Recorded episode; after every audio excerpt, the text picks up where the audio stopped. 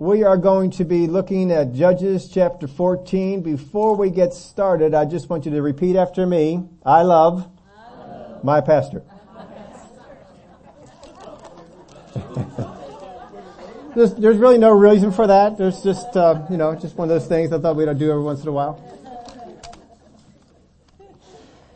I got a letter in the mail and I suspect that it's a letter that was sent to several churches, uh, but it's a handwritten letter. It was from someone who's in prison out in Erie, Pennsylvania. They were asking for some help in some buying some boots because it's cold out there. They are expected to go on to parole um, in the next couple of months. He did say that the area of parole would be around this area. So that is all I have. I brought the letter over if anybody wants to, to read it. He didn't make it private to me or anything like that. It's just there. Uh, if some of you would like to correspond, he's asking for correspondence. He gets no letters. He makes mention he only gets letters if it's legal or if a relative dies.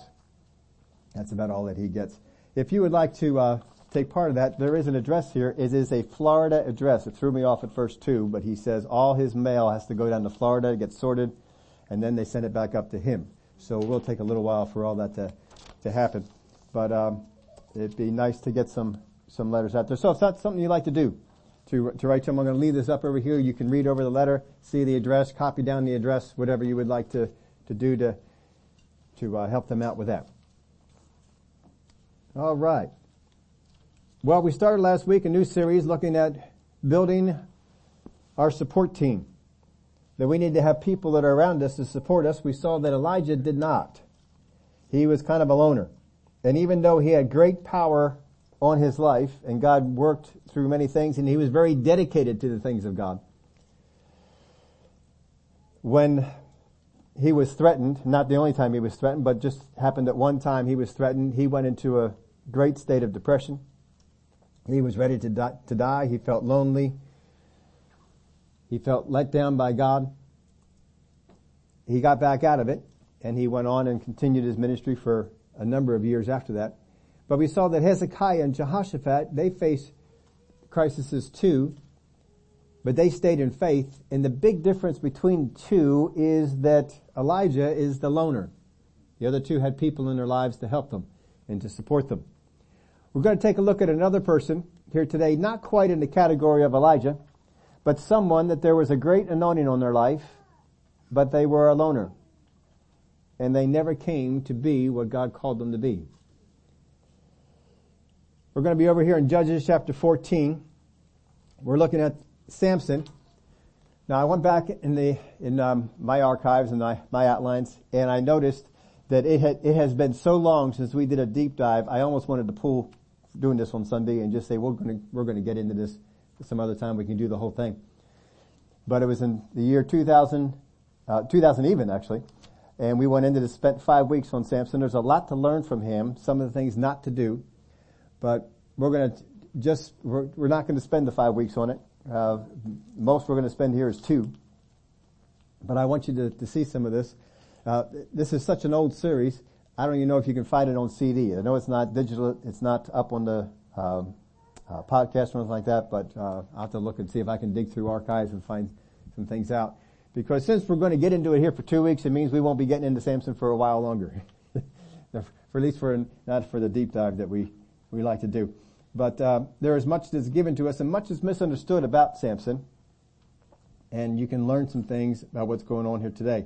But let's take a look at this now. Samson went down to Timnah and saw a woman in Timnah, the daughters of the Philistines so he went up and told his father and mother saying, I have seen a woman in Timnah of the daughters of the Philistines. Now therefore get her for me as wife.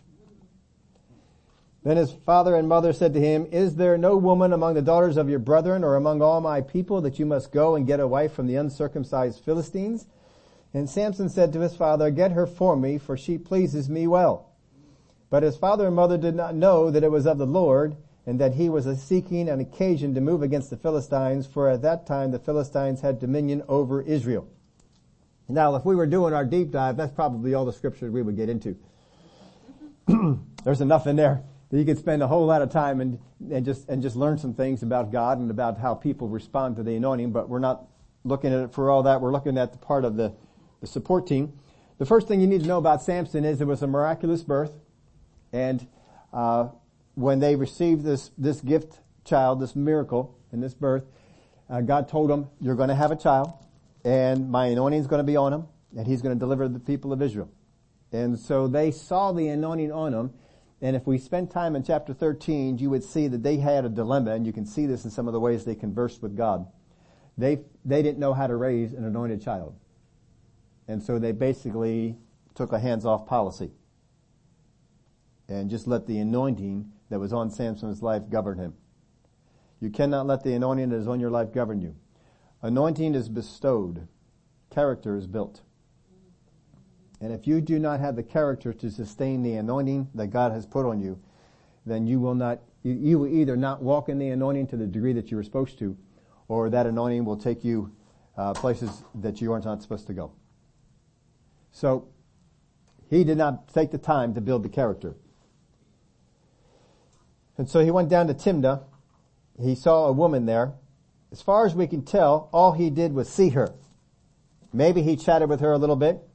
But then he went up and told his father and mother, mother and said, look, make a deal, because that's what they had to do. They had to make deals to, to, to procure a wife. You didn't just go in there and, and date for a while and then, uh, decide to get married. No, it was kind of arranged by mom and dad. And so the mom and dad had to get involved and there'd be dowries, there'd be payments and things like that. So he go, he's going on down there and Samson, he's spending time around the Jewish, the Jewish girls and none of them catch his eye. He gets down into the area of Philistines and one of them does catch his eye. Now, you may be able to picture this on your own, but if you are a good Jewish girl, there's a certain way that you would dress. If you are a Philistine girl, how many could tell that probably is different? They probably dress a little more provocatively. They probably don't dress as modestly as the Jewish girls do. And so these kind of things are what catches his eye. They may not talk the same way. They may not act the same way. There's a lot of differences there, and he's drawn to that because Samson, in not developing his character, is a very sensual being. And this is the things that draws him in.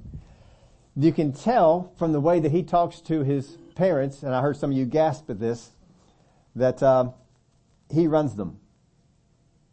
He runs the household. Nothing worse than a child running a household. Get her for me as wife. Come on, be gone. Get to busy. There's no respect. There's no honor given to his parents. There's no respect between him and his parents. They're just there to get him what he wants and what he needs, or determines that he needs. I have seen a woman in Timnah, the daughters of the Philistines. Now therefore get her for me as wife. Then his father and mother said to him, Come on, find yourself a good Jewish girl. Verse 4 could be very puzzling to some people, and we did cover this topic a little bit with, uh, with Joseph at the very last of that series, but his father and mother did not know that it was of the Lord, that he was seeking an occasion to move against the Philistines, for at that time the Philistines had dominion over Israel. Tell me if this sounds like a plan of God to you. God says, I'm going to have this anointing rest upon Samson, this great anointing, anointing I've never put on anyone else. I'm going to have this great anointing upon Samson. But the only way I can get this anointing to work against the Philistines is if I can get Samson to marry an uncircumcised, not but a, a, heathen. The Philistines are uncircumcised, not necessarily her. Uh, but if we can just get him to marry a heathen, and uh, by doing that, I'll have an opportunity to uh, deliver Israel. Does that sound like God? Uh, no. What you can tell from here is a lot of things that are not said, but when I point them out to you, you're going to see that this is, this is so. Samson is called to deliver Israel from who? The Philistines. Now think about some of the people that were called to deliver the Israelites from the Philistines. Gideon is one. Did the Philistine, I'm sorry, Midian, he, he was going to deliver them from the Midianites. Did the Midianites like Gideon? Didn't they want to kill him? Did the Philistines like Saul? He was called to deliver them. If you go through the book of Judges and you find the people that were called to deliver people from Philistines, Midianites, whatever it might be, you will find that the people they're supposed to be delivered from don't like the person who was raised up to deliver them. Moses was called to deliver Israel from Egypt. Did the Egyptians like Moses? No. So how is it that this great anointing is put on this man to deliver the Philistines or Israel from the Philistines is able to just walk into their city?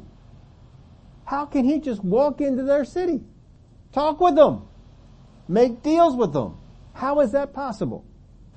So Samson went down to Timnah with his father and mother and came to the vineyards of Timnah. Now to his surprise, a young lion came roaring against him and the Spirit of the Lord came upon him, mightily upon him, and he tore the lion apart as one would have torn apart a young goat, though he had nothing in his hand, but he did not tell his father or his mother what he had done. How many people have torn apart a young goat?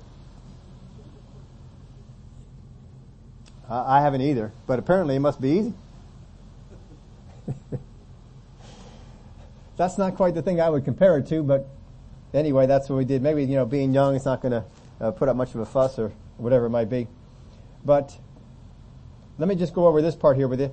A Nazarite vow, and in Judges 13:7, we're told that he would be a Nazarite. And it said, Behold, you shall conceive and bear a son. Now drink no wine or similar drink, nor eat anything unclean, for the child shall be a Nazarite to God from the womb to the day of his death. If you want, you can write this scripture down. We're not going to read it. Numbers chapter 6 verses 1 through 8. Numbers chapter 6 verses 1 through 8. Those verses will tell you what a Nazarite vow is. A Nazarite vow is made for a period of time. It is made for a period of time of a, of a week, couple of weeks, few months. It is always temporary. It has a beginning and it has an end.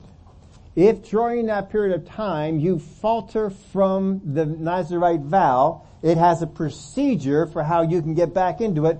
The beginning of that procedure is to shave your head. Keep that in mind. That's how you re- restore the Nazarite vow. But I'm going to summarize it this way for you. If you take a Nazarite vow, you are to abstain from basically three things, three areas. One, things made from grapes. Do not restrict this to just be wine, alcoholic type things. If you read the passage I gave you, you will find out if you take a Nazarite vow, you are not to have wine, you are not to have grape juice, you are not to have grapes, you are not to have raisins. You are not to have grape seeds. You are not to have anything made from grape seeds. You are not to have anything made from grape skins. If a grape is involved in any way, you are not to touch it. You are not, you're not to have it. You are not to eat anything that comes from the vine. Anything made from grapes is off limits. The second thing that you're not supposed to do, you abstain from is shaving your head. Now some of you folks, you just don't have an urge to shave your head. but uh, apparently, if you have a Nazarite vow, that's not something that you could do. And it also hints at that you uh, probably aren't supposed to cut your hair. Now I don't know if you were, could never cut your hair or you just had to let your hair be long. You couldn't shave your head. Uh, I don't know that you had to let your hair get so long that it would come down the ground, but you, you need to have long hair. Long hair is mentioned in the vow. And here's the third one: go near or become defiled by a dead body. That included if while you're in this Nazarite vow, your parents die, your mom dies, your dad dies, a brother or sister dies, your wife dies, your husband dies. If you're under this Nazarite vow, you are not to go near that dead body. Samson was to be a Nazarite all the days of his life, from the day he was born until the day that he would die. That is an unusual thing.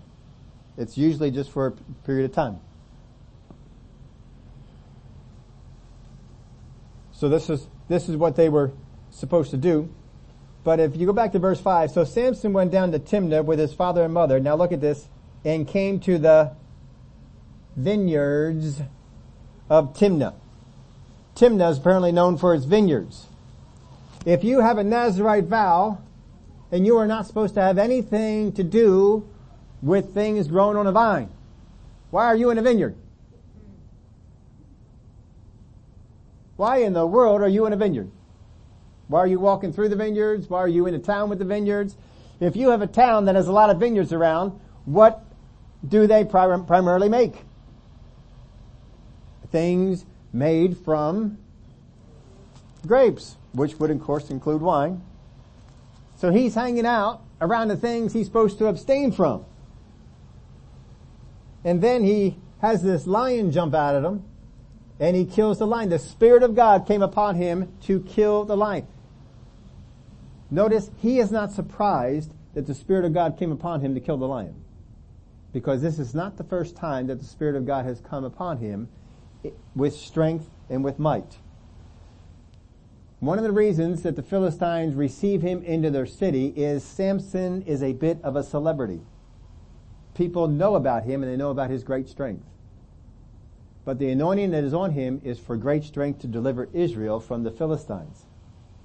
It seems that Samson has used the anointing for everything but deliverance. He has done some great things with strength, but he has not delivered the Philistines. He has not used this against the Philistines. So when God says he's looking for an occasion against the Philistines, what he's doing, he's looking down his, his, uh, his servant there, Samson. I put this great anointing on him to deliver Israel from the Philistines, and he's killing lions, and whatever else he's doing. Picking up stuff. You know, it's like that commercial. We love that commercial. For uh, Planet Fitness. I pick things up and I put things down. I love that commercial. That's a great one. Samson's going around, he's picking things up and he's putting them down. But he's not delivering anyone. So much so that the enemy he's supposed to be called against, hey, come on in. Oh, you want to marry one of our gals? Sure, we'll make up a deal. We'll do something about that. But the Spirit of God came upon him mightily and tore the lion apart.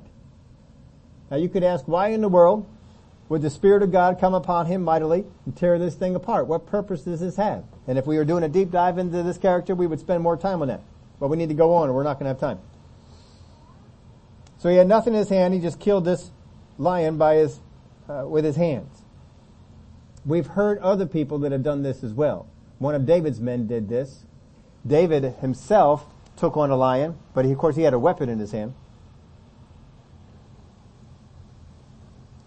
So he does not tell his mom and dad that he killed the lion. He just killed it and went on. Maybe it wasn't a big deal to him. So uh, let's uh, let's go on to verse seven. Then he went down and talked with the woman, and she pleased Samson well. After some time, when he returned to get her, he turned aside to see the carcass of the lion. And behold, a swarm of bees and honey were in the carcass of the lion. He took some of it in his hands and went along eating. And when he came to his father and mother, he gave some to them and they also ate, but he did not tell them that he had taken the honey out of the carcass of the lion. So some time had passed. He went on down. He saw her. That's the one I want. And so they, they set up the deal. He goes back on home. After the deal's all set up, he's ready to, uh, commence this deal and, and get on with this, this, uh, marriage, come and get his wife. So he comes on down. Enough time had transpired that a swarm of bees came and made a nest in the carcass of the lion. I'm not too familiar that bees like to do that, but these ones did. And so they're in there and he sees the, the bees and the honey. Now I don't know about you, but if I saw bees making honey and there was a nest, I'm not going towards it to get the honey. If I want honey, I go down to Giant. I go to those little roadside stands. I don't go to the beehive. I'm, I'm just not that way. Uh, but he goes up to the beehive, sticks his hand in there and grabs some of the honey. What happened to the bees? We don't know. Apparently it didn't do much to them somehow. And he just goes on. He's got the honey. He's eating the honey on the way. And he gives to his parents, but he didn't tell them where he got it from. You know why? Because I'm not supposed to be touching the dead carcass. That's against the Nazarite vow. If I tell mom and dad about it, well then they'll know, they'll make an issue of it. Obviously it's not an issue. I mean, I, God didn't do anything about it. And see, this is what a lot of Christians are, is where Samson is. We try and flirt with what I'm not supposed to do and see what I can get away with. Well, I did that. It didn't cause me any harm. Hmm. And you push it a little bit more. Then you push it a little bit more. And pretty soon you feel like, I can do anything I want.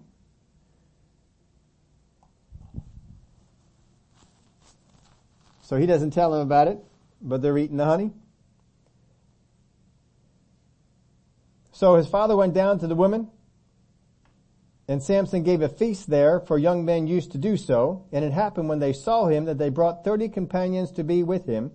Then Samson said to them, let me pose a riddle to you.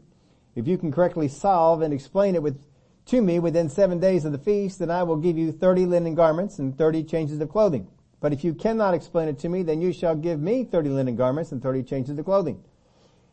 They said to him, pose your riddle that we may hear it. So he said to them, out of the eater came something to eat, and out of the strong came something sweet.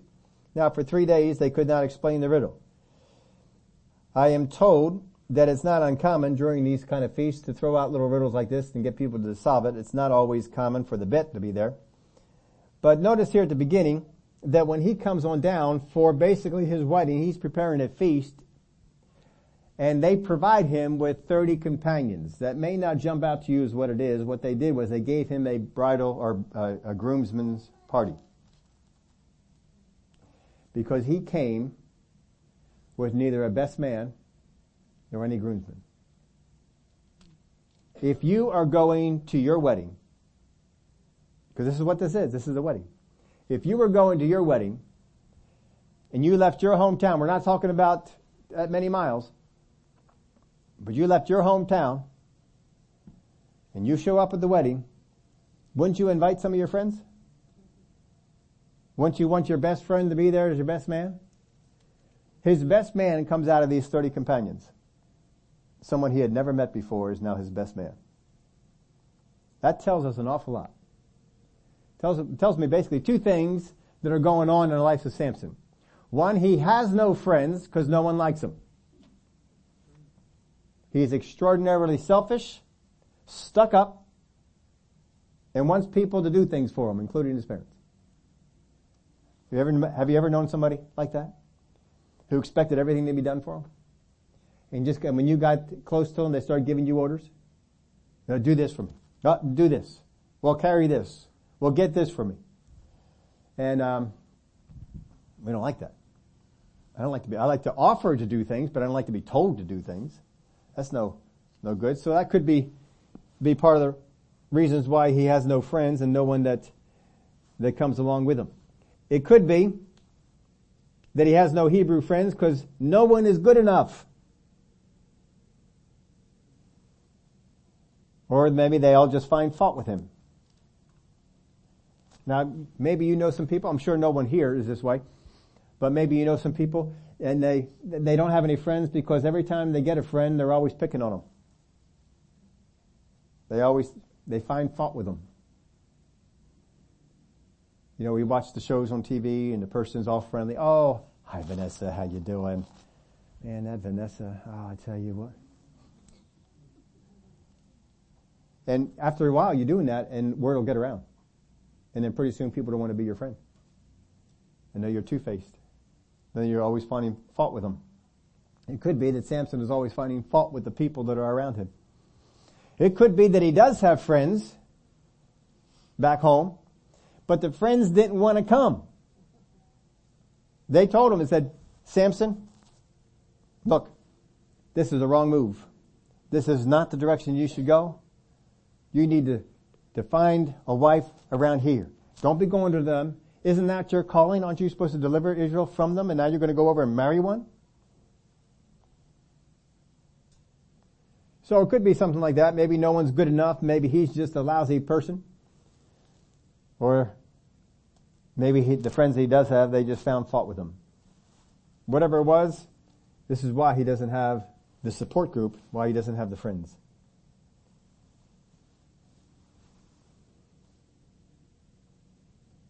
One of the things we need to make sure we do, think of other people first. Make sure you think of other people first. Samson doesn't do that. He thinks of Samson first.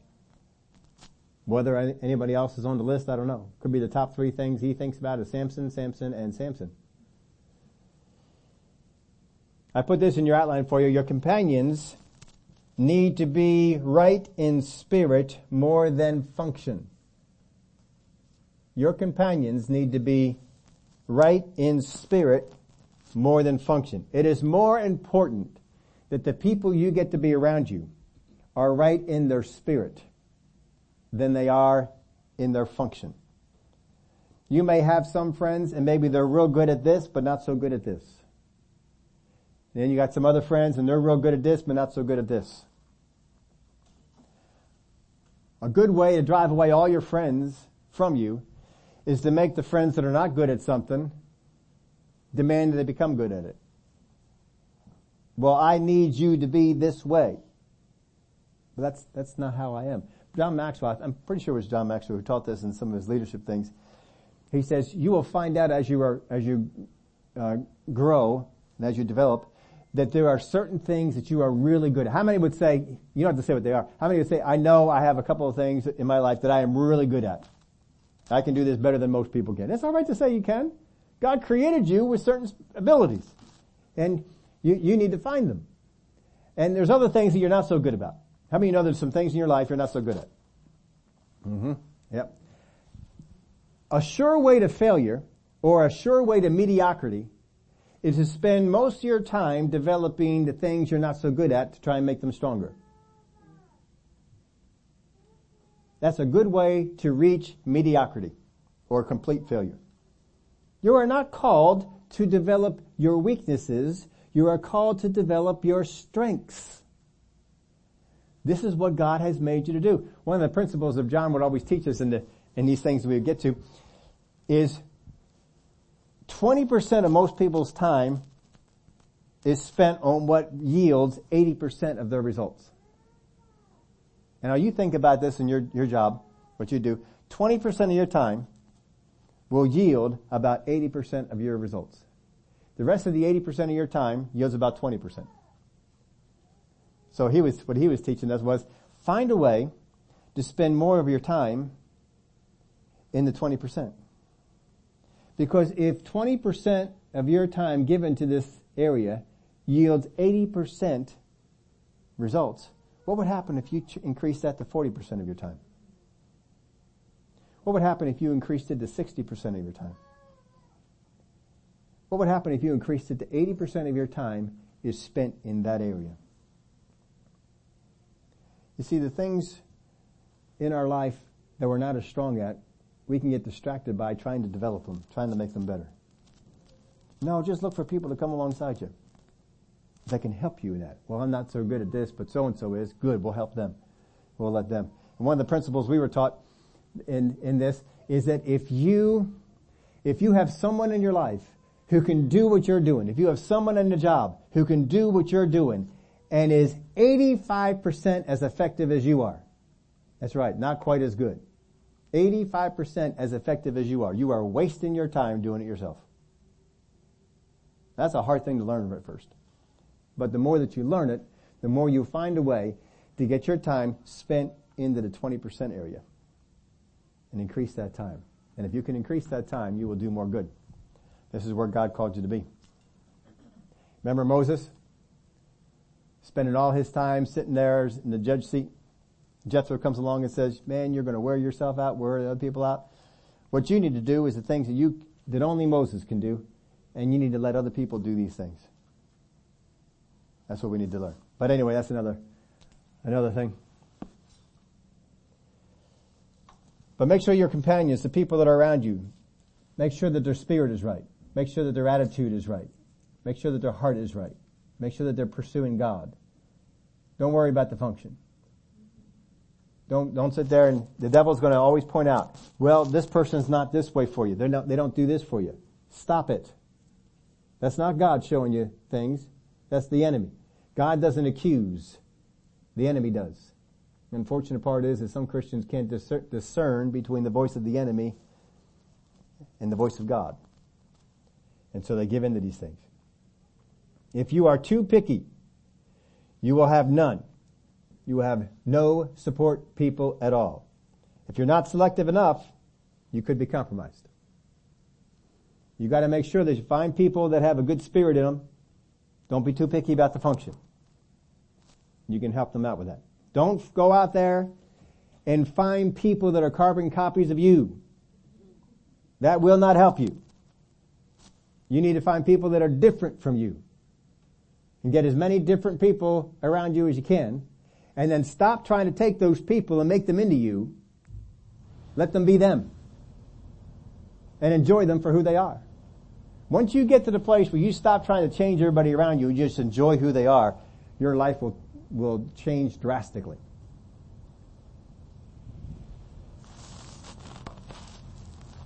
So the people you have in your, in your life for support, they will have flaws. Just know it. They will have flaws.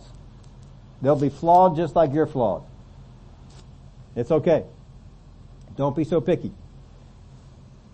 But it came to pass on the seventh day, they said to Samson's wife, entice your husband that he may explain the riddle to us or else we will burn you and your father's house with fire. Have you invited us in order to take what is ours? Is that not so? Now, that part of the seventh day, many of the manuscripts that are out there, including, and I wrote, I think I wrote this in your, no, I, maybe I took it out, but including the LXX, which stands for, everybody remember?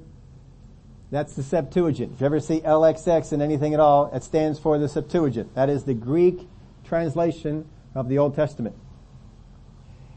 The Septuagint also reads it this way, on the fourth day. On the fourth day. So they spent three days trying to figure this out themselves. They couldn't figure it out. So on the fourth day, they go to the wife. And they threaten her. And they say to her, entice your husband that he may explain the riddle to us. Or else we will burn you and your father's house with fire.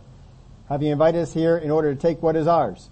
So these 30 companions that are there to celebrate the wedding with Samson are now threatening to kill his wife. Wouldn't you want people like that in your life? Because they, they don't want to lose the bet. That's all. I just don't want to lose the bet.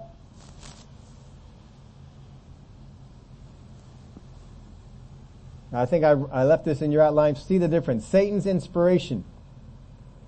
Do what we say or we burn or destroy you now. That's, that's Satan's inspiration. Whenever you hear stuff like this, do what we say or we burn you, or we destroy you now.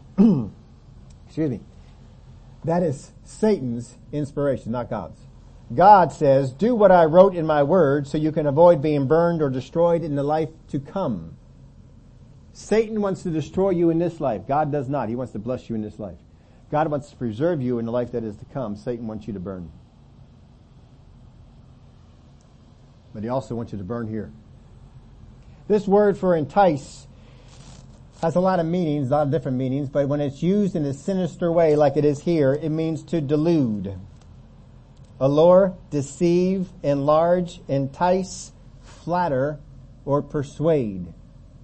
In other words, I want you to get in there and I want you to delude the truth. Delude what's really going on. Keep that away. I want you to take what is small and make it big. Enlarge it. I want you to take what is large and make it small. Boy, I tell you what, the news media does that. They take things that are really of no consequence and they blow them up into something big. And they take things that are of big consequence and they shrink them down to something small or don't cover them at all. That's the way of the, of the enemy. Entice your husband. Now they call on the husband. During this feast, it seems that they are considered married. Now God does not entice. He offers plain and unexaggerated choices. You can do this, you can do this. Here's the end result if you do this, here's the end result if you do this. So it's your choice.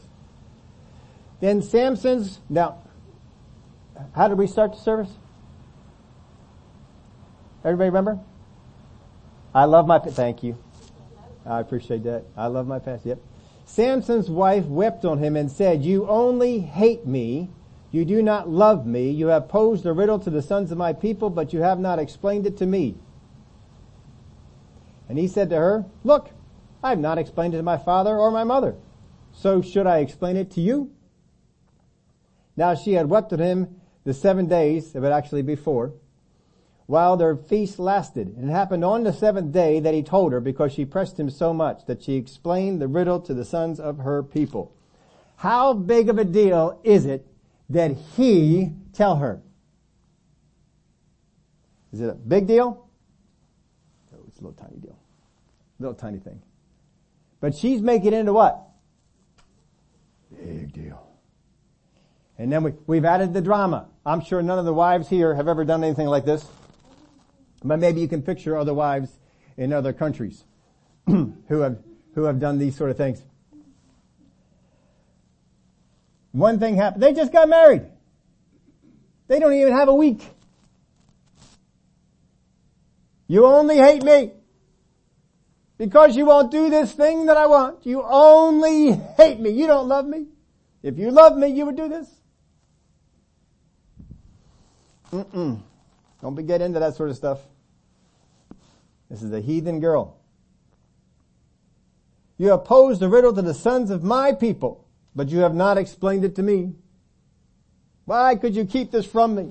I thought you would, I thought you loved me. There should be no secrets. You should tell it all to me. Yeah, like the secret you're keeping that they approached you to get the riddle? Like that one? Huh. How many other secrets are there? Mm-mm.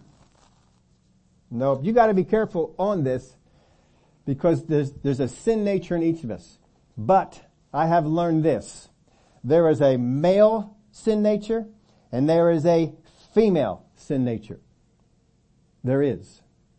Because when that sin nature goes bad in a man, you will go through, I've gone through the word, we spent time on this uh, years ago, I haven't done it in a while.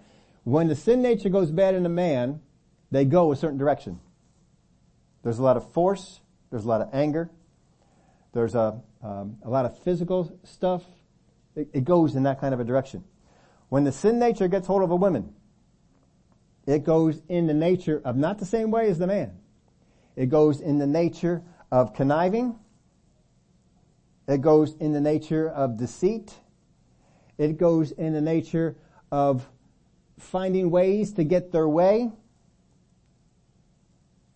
It goes into accusation, and we're not going to spend a whole lot of time on this, but this is what happens. There is a feminine sin to nature, and there is a masculine one.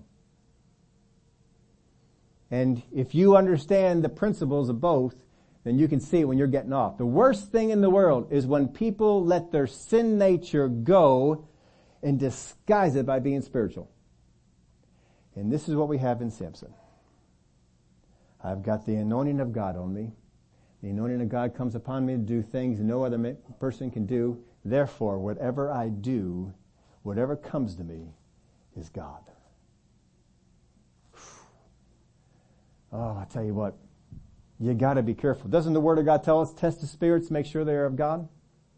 Because I am capable of hearing something in the flesh, hearing something from the enemy, and seeing God in it. I am capable of using cunning and craftiness to get what I want instead of faith and believing God.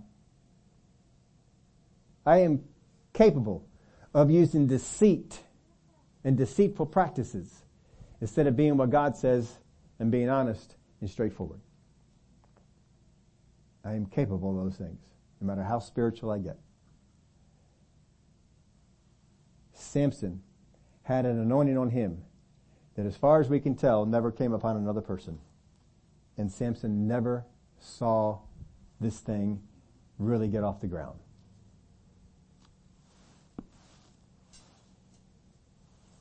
This is what his wife does. She pesters him, she cries on him. She's not crying because she's sad. She's not crying because something's not coming to her that she wants. She's crying because I'm going to get this out of you.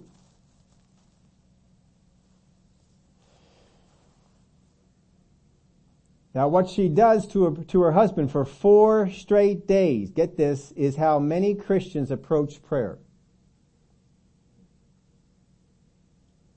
This is how many Christians approach prayer. How do we approach prayer? Oh God, I need to, I'm going to die if I don't have this. Oh God, please help. Oh God, change this. Oh God, do this. And it doesn't change. We come back again. Oh God, oh God. And we cry on them and we weep and we plead trying to get what we want. Because we think if I keep doing it, eventually God will get tired of hearing me and he'll do it. No, God answers faith. Don't follow in the pathways of a Philistine woman here. So the men of the city said to him on the seventh day before the sun went down, what is sweeter than honey? And what is stronger than a lion? And he said to them, if you had not plowed with my heifer, you would not have solved my riddle. Now it's gotta be pretty bad at home, even though we've only been married for seven days. It's gotta be pretty bad when you are so angry at your wife and the things that she has done that you call her a cow. I mean, that's, try that at home. See what happens. You plow with my hip. Now this is how, this is kind of how it went on. We don't get this part in the scripture, but this is kind of how it went on. She's crying, oh Samson, oh Samson, oh Samson, tell me, tell me, tell me. And he finally tells her, thank you. And out of the house. Runs over to the people. He may have even followed her and he sees her tell them the, the, the, deal, and then they come on over, we got it, we got it. And so when he says, yeah, you, you used my wife to get that information, and he was mad. He was angry. Verse 19. Then the Spirit of the Lord came upon him mightily, and he went down to Ashkelon and killed thirty of their men, took their apparel, and gave the changes of clothing to those who had explained the riddle. So his anger was aroused, and he went back up to his father's house. And Samson's wife was given to his companion who had been his best man. Hmm. Now see, Samson will do what he needs to do to activate the anointing of God when he is angry. You can write these in. I didn't have room for you to put a, put a line in about each one. But when he's angry, in trouble, or in need, he will activate the anointing of God on his life when he is angry when he's in trouble or when he's in need. He won't do it to deliver his people. He won't do it because God gave him a purpose. He won't do it because God said. By comparison, Moses would activate the anointing of God when God was angry. Moses would activate the anointing that God put on his life when God was angry. When the people were in trouble, or when there was a need for God's people. Can you see the difference? Now this riddle, take a look at the fruit that came from this riddle. Samson is angry because he didn't get what he wanted. The Philistines are gloating over their victory. Samson's new wife is coerced into espionage. And the Philistines are killed 30 of them, not because of what they do to Israel, not because of some purpose that God put upon Samson's life, but because of what they own. See, he is not pursuing this in any way, but this, as far as we can tell, this is the first time he has used the anointing God put in his life to come against Philistines. And he kills 30 of them, takes their stuff. Hauls it on back and gives it to the guys kind of angrily.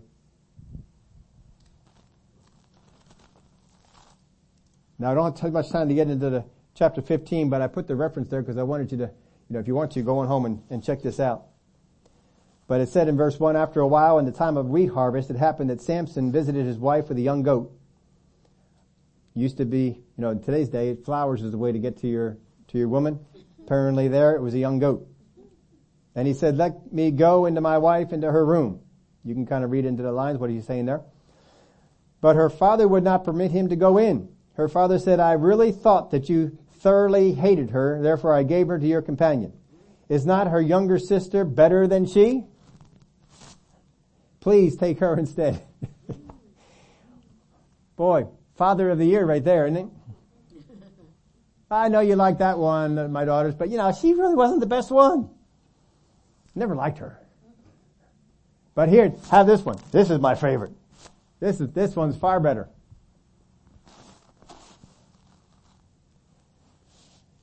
And Samson said to them, this time I shall be blameless regarding the Philistines if I harm them. okay. He's looking for a reason here. Then Samson went and caught 300 foxes and he took torches, turned the foxes tail to tail and put a torch between each of their pair of tails. And when he had set the torches on fire, he let the foxes go into the standing grain of the Philistines and burned up both the shocks and the standing grain as well as the vineyards and the olive groves. And the Philistines said, who has done this? And they answered, Samson, the son-in-law of the Timnite, because he has taken his wife and given her to his companion. So the Philistines came up and burned her and her father with fire. They did what they threatened anyway. Samson said to them, since you would do a thing like this, I will surely take revenge on you and after that I will cease. So he attacked them hip and thigh with a great slaughter. He went down and dwelt in the cleft of the rock of Etam now the Philistines went up, encamped in Judah, and deployed themselves against Lehi. And the men of Judah said, we have come up against us. Why have you come up against us? So they answered, we have come up to arrest Samson to do to him as he has done to us. Then 3,000 men of Judah went down to the cleft of the rock at Etam and said to Samson, do you not know that the Philistines rule over us? What is this that you have done to us? And he said to them, as I, as they did to me, so I have done to them. See, he hadn't done anything to the Philistines until this. This is all, all new stuff. But they said to him, we have come down to arrest you that we may deliver you into the hand of the Philistines. And Samson said to them, swear to me you will not kill me yourselves. So they spoke to him saying, no, but we will tie you securely and deliver you into their hand. But we will surely not kill you. And they bound him with two new ropes and brought him up from the rock. He may be thinking the anointing of God will not come upon me to defend myself against my brethren but it will come upon me when the Philistines try and do anything. When he went, when he came to Lehi, the Philistines came shouting against him, and the Spirit of the Lord came mightily upon him, and the ropes they were on his arms became, became like flax that is burned with fire, and his bonds broke loose from his hands, and found a fresh jawbone of a donkey. Now, just to stop right there, if you have a jawbone of a donkey, is that donkey alive or dead? He is dead. More than likely he's been dead for a little while. So he has picked up a dead thing. He reached out his hand and took it and killed a thousand men with it. Then Samson said, with the jawbone of a donkey, heaps upon heaps, with the jawbone of a donkey I have slain a thousand men. And so it was when he had finished speaking that he threw the jawbone from his hand and called the place Ramath Lehi. Then he became very thirsty, so he cried out to the Lord and said, You have given this great deliverance by the hand of your servant, and now shall I die of thirst and fall into the hand of the uncircumcised? Who does that sound like? Does that not have a little bit of a sound of Elijah? Hmm. A little bit similar. So God split the hollow place that is in Lehi and water came out and he drank and he, and his spirit returned and he revived. Therefore he called its name En Hakkore, which is in Lehi to this day and he judged Israel 20 years in the days of the Philistines.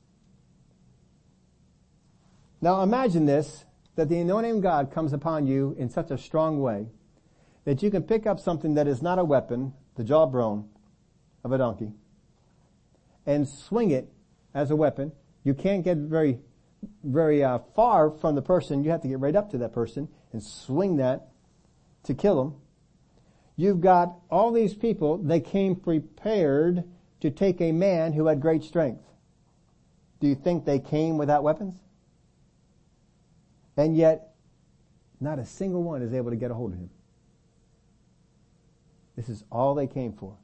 Don't think Israel's on his side. They're ready to turn him over. They weren't going to fight for him. He's fighting this battle by himself. And he comes against the entire group by himself and he slays how many? 1,000. When Saul came against the Philistines and they had the armies that came and they, they slaughtered the Philistines, was it a thousand people who died? Was it more? It was more. When Gideon came and he enlisted all the help of the people around, he had 300 people with him, and those 300 went out against the Midianites. How many Midianites died? Hundreds of thousands. So much so the victory was so great that they achieved the victory on that day. Samson goes out by himself with nothing but the anointing of God on him and slays 1,000. Has he changed their situation? Has he delivered them from the Philistines? He hasn't done a thing. Because Samson doesn't know how to have a support team. He doesn't know how to bring people along next to him to help him in these things. He knows how to drive people away, but he doesn't know how to bring them close by.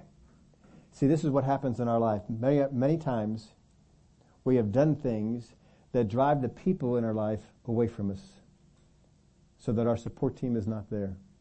They would have been. They would have been glad to have been, but we drove them away. Husbands drive away wives, wives drive away husbands. Children drive away parents, parents drive away children. Neighbors drive away other neighbors. Friends who are friends for long periods of time drive each other away because of certain things and their support team, the people that were there to help them are gone. What is it that we are doing that causes us to be alone in the battles that we face? If I can find out what it is that I'm doing that causes these people to go away from me, I can go far in turning this around. Now, if you look at this on a small scale, this is going to show you the potential of the anointing that is on Samson. Can you imagine if Samson took that anointing that was on his life and teamed it up with other people like David did. Can you imagine the deliverance that would have come? But he didn't do that. I'm going to give you something here. You can write these in if you choose to. Seven laws in building a support team. If you want to have a support team, here are seven things that you can do or not do to bring this about. First off, don't demand perfection. Don't demand perfection. Don't demand perfection in your spouse. Don't demand perfection in your kids. Don't demand perfection in your parents. Don't demand perfection in your neighbors. Don't demand perfection in your friends. Don't demand perfection in the people that you are acquaintances with. Don't demand perfection. Because if you demand perfection of them, they're going to demand perfection of you. And if you don't measure up, they will reject you in the same way that you have rejected them. Husbands and wives, this will work for you as well. If you keep demanding perfection from your spouse, your spouse will demand perfection from you, and you will both reject each other. Parents, if you keep rejecting or expecting perfection from your kids, they will begin to expect perfection from you. And they will reject you on, on your flaws just as you have rejected them on theirs. And the cycle keeps on going on. I have to realize I am imperfect. God is still working on me. He is developing things. He has shown me things. I know things this year to work on I didn't know about last year. He's developing me. If I have patience and mercy with myself, I better have patience and mercy with other people. First thing, don't demand perfection. Here's a second. Don't expect each one to be everything. Don't expect each person on your support team to be everything. Each person on your support team is going to have a role. When you have a corporation, you have people in that corporation, doesn't each person have a role? In fact, if it's a big corporation, you have the IT department. What's the IT department do? All the computers and stuff like that. So that means that somebody over here in this area in sales, I don't have to know how to fix the computer, I just know how to use it. And if it needs to be fixed, I take it to the people who fix it. And the people who fix the computer say, I don't know how to sell the product, I just need to know how to keep the computers working. And if each person understands why they're in the team, they can focus in on what they're supposed to do. But we sometimes expect perfection out of the people that are on our team. And if they're not perfect, I reject them. Well, yeah, I was thinking that me and so and so that we could team up and we could do some things, but you know, they're just not as spiritual as I'd want. They just don't pray the way I want them to pray. They just don't study. They don't know the word. They don't. We come up with all these reasons and we reject them. Remember, David didn't reject 600 people that became instrumental in his life. There are people in your life that you have rejected that God intended for them to be a help. But the, because the accuser of the brethren came upon and whispered in your ear, do you see that in them? Do you see that? And he got you to focus on something that is imperfect in them, and you rejected them from being a help. The enemy cut you off from the source that God wanted. He does this a lot in marriages. I expect my wife, I expect my husband to be this, this, this, this, and this. And you gotta be careful. You married that person the way that they were. They don't need to be everything in your life. Maybe your spouse is going to be one of the main things, one of the main people that you support or depend on.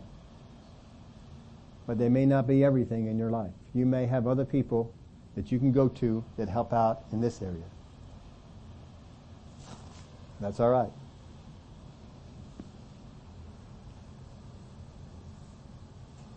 Don't expect each one to be everything. Here's the third. This is tough. This is an, this this number three is where a lot of people falter. If you got through the first two, number three might might uh, knock it out for you. Think and speak positively about them. One more word I got to add on that. Think and speak positively about them always. Always. This is a hard thing to do. To go out and speak positively about your wife, about your husband all the time. To go out and speak positively about your friends. To speak positively about your boss. To speak, speak positively about your coworkers. That is a hard thing to do because we are constantly brought up about the things that are going on. Think and speak positively about them always. Sow into them, number four, sow into them before you harvest from them. We all know the concept in scripture. I have got to sow before I reap a harvest. Isn't that right? You've got to plant seeds before anything grows. You may have a vegetable garden, but if you don't plant vegetables, no vegetables are coming. You've got to plant them. I have to sow before I reap. And the same thing with relationships. You gotta be willing to sow before you reap. Um, there's some people, God's bringing them in my life. What can I sow into them? What can I do? What can I help them with? And you begin to sow, and you begin to sow, and you begin to sow. This is something that we have to do. Sow into them before you harvest from them. Here's a good one. Learn to enjoy their fellowship. Learn to enjoy their fellowship. Do you know that some people just don't enjoy the fellowship of their friends? These are the friends they're supposed to have around. I just, oh, we have to get together with so and so. You know I don't like getting together with so and so. Ah. If you don't enjoy their friendship, it's going to come out. If you don't enjoy their presence, it's going to come out. I've got to learn how to enjoy their fellowship. If you focus on the negatives, you won't enjoy the fellowship. You gotta, you gotta learn how to, how to do this. You can do it. Learn to enjoy their fellowship. There's things you can do to make that fellowship time better. Well, every time I get together this one, you know, they get off on this area over here. Well, then don't let them get off on that. Every time they try and steer over here, you know what? and you just take them to a whole other area. You can do it, but you see, honestly, it works a, a whole lot better. Sometimes it's just better to go up to people and say, you know what? Can we just not talk about that area? Just be honest with them. I, I like talking with you, but I really like talking about this area over here. Or especially if you know if you have two friends that are different politically, don't talk about politics. Politics. Don't do it. You're not going to win them over. They're probably not going to win you over. Let's talk about other areas. Yeah, but that's a real hang up for me. Well, quit letting it be. You can have fellowship with people that believe differently, voted differently. You can have fellowship with them. You can find areas that you're you can have a commonality with. But just, you know, we don't want to go into there. And sometimes, you know, I have, have friends and they know I, I'm not, I don't hide my feelings in this area. I am a conservative. I'm, I do not identify by a party, but I do identify that way. And I define what that is. I don't let other people define it. I define what a conservative is. It is not necessarily what other people think it is. But I, I believe in small government. I don't like big government. I like small government. I like a government that is not involved in our lives making our decisions. Now I can go on the, the list of things, but it's not a, not real important. But if I have somebody and they want to steer me into that conversation, you know what I say? I can say this to John because I know John and I, we talk about this all the time. We are as much on the same page as this as we can possibly be. We don't have any problem with that area. But if we were out running and, and John says, you know, and he brings up one of those things, this is, I would just say to him, John, you know, we don't agree on this. And we're not going to get anywhere talking about it. So let's go into something else. And then we would go into something else. Now I don't have to do that with John because we're kind of fuel for each other there. Yeah, did you see that? I know. I can't believe it. don't, um, don't do, don't do that. Just steer around. Be honest with people. Don't feel like you got to cover up all those things that are going on the inside. Just be honest with them. Otherwise, you're going to have a hard time with that relationship. Speak honestly about it. Learn to enjoy their fellowship. Here's a, here's one.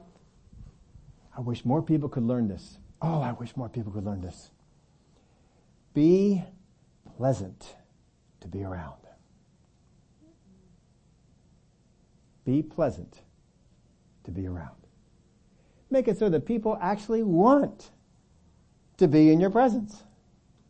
And they see you coming to, oh, Mandy's coming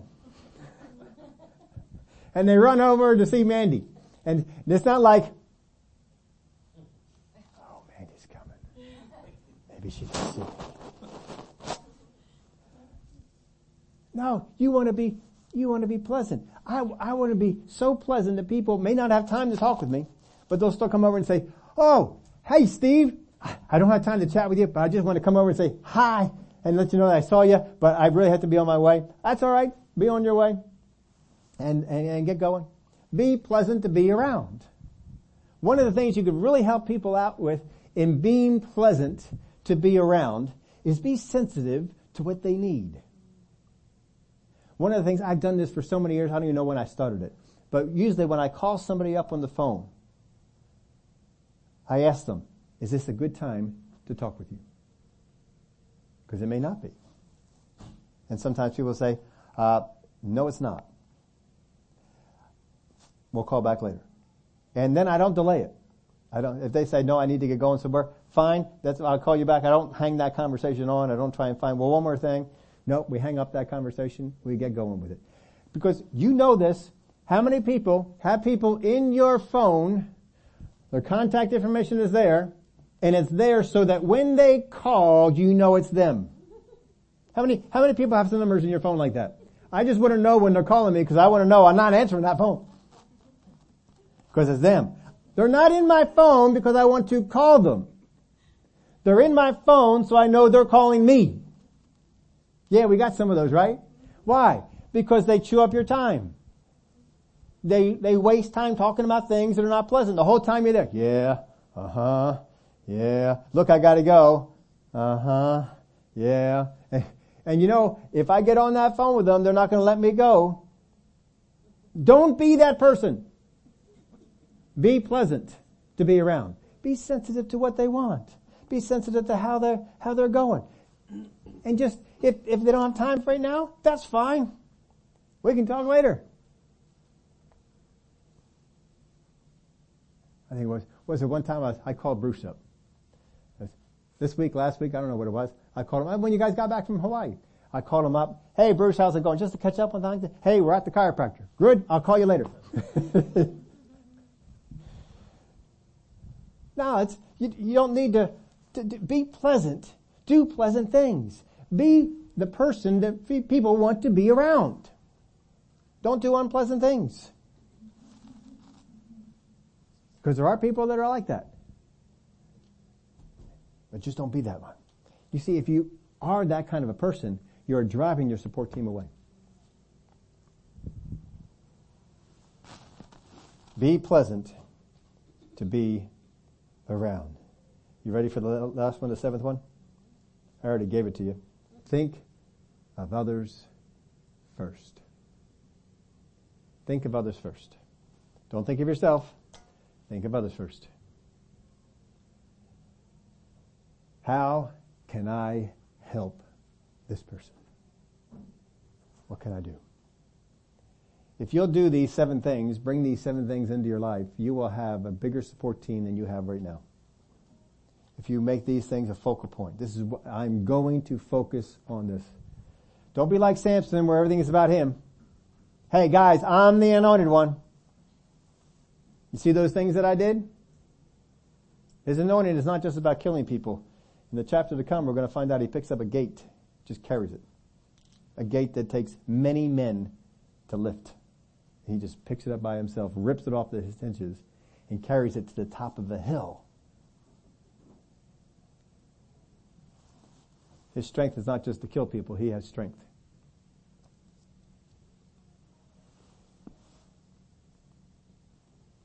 These are the things that we need to that we need to do. These are the things that we need to focus on. Let me give them to you again. Don't demand perfection. Don't expect each one to be everything. Think and speak positively about them always. Sow into them before you harvest from them. Learn to enjoy their fellowship. Be pleasant to be around. Think of others first. Think of others first. If you'll put these things to practice, and some of you may already be practicing, but make it a focal point. You start doing these things, and the people that God is sending into your life to be a support group will begin to increase. And you'll have more. And when you come to a place where a demand is being made on you, a crisis has hit, you will have people, when they hear, you have this going on.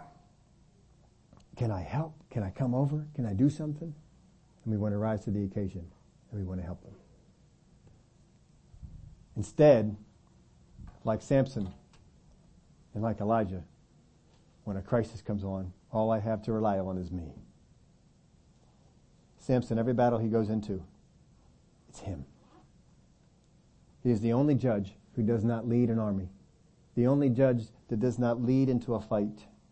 He is the only judge who goes at it by himself all the time. And the success of his ministry is summed up in the end of his life. Remember how he dies? When he crushes that building on all the people? It says in that instance that in his death he killed more Philistines than his entire life. He's supposed to deliver the people of Israel. And all up until that point, he hasn't even killed a stadium full of people. When you look at all the other ones who delivered the enemies, uh, delivered Israel from their enemies, it wasn't stadium. They didn't measure them in stadium fulls. They measured them by hundreds of thousands. You need a support team. You're not in this by yourself. God did not intend for you to do this by yourself. Not only do you need a support team, you need me somebody's support. I am here to support others, and other people will rise up and support me. And when you face those crises, when you face those trials, when you face those tests, when those things come at you, you're not in it by yourself. You have other people that will help you out. You won't feel alone. You will feel empowered. Did anybody read the quote from today? Let me read it for you. Usually the quote has something to do with what we're getting into. Oh, this is the old one. I need the new one. Can I use your bulletin? Thank you, John. Look at this. Loneliness is inner emptiness. Solitude is inner fulfillment. The fact that you're lonely does not mean that you're by yourself. The fact that you're lonely is what's missing on the inside of you. And God has desired to put that there with the people that are in your life. But for the most part, we have shut it down. And then we blame God for the state that we're in. So as we go through this, we're going to be looking at things in the Word. How do I get those things from other people that God intended? How do I stop canceling them out like Samson is doing? How do I open the door for these things to happen? Would y'all stand up with me?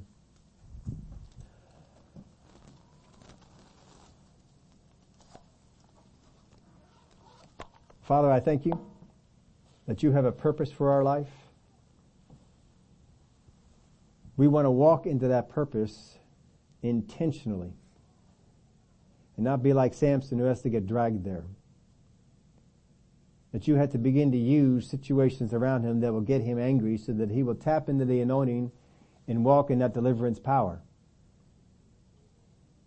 But he never got out of only acting on his anger only acting on those things that brought relief for him and did not look for ways to relieve the people he was called to help. He felt lonely. He felt isolated.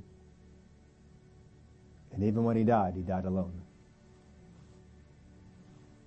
But God, you have a greater purpose for us. For those people that are here that feel alone even though they're married that feel alone even though they have children, that feel alone even though they have friends, that feel alone even though they have plenty of neighbors on either side of them. We feel alone because inside we're missing something. We have not learned from your word how to glean that from the people in our life. And the accuser of the brethren has whispered in our ears things to cause distance between us and them but you help us to overcome. If Jesus could gain things in support from those who followed after him, as imperfect as they were, we too can glean support from those that are in our life.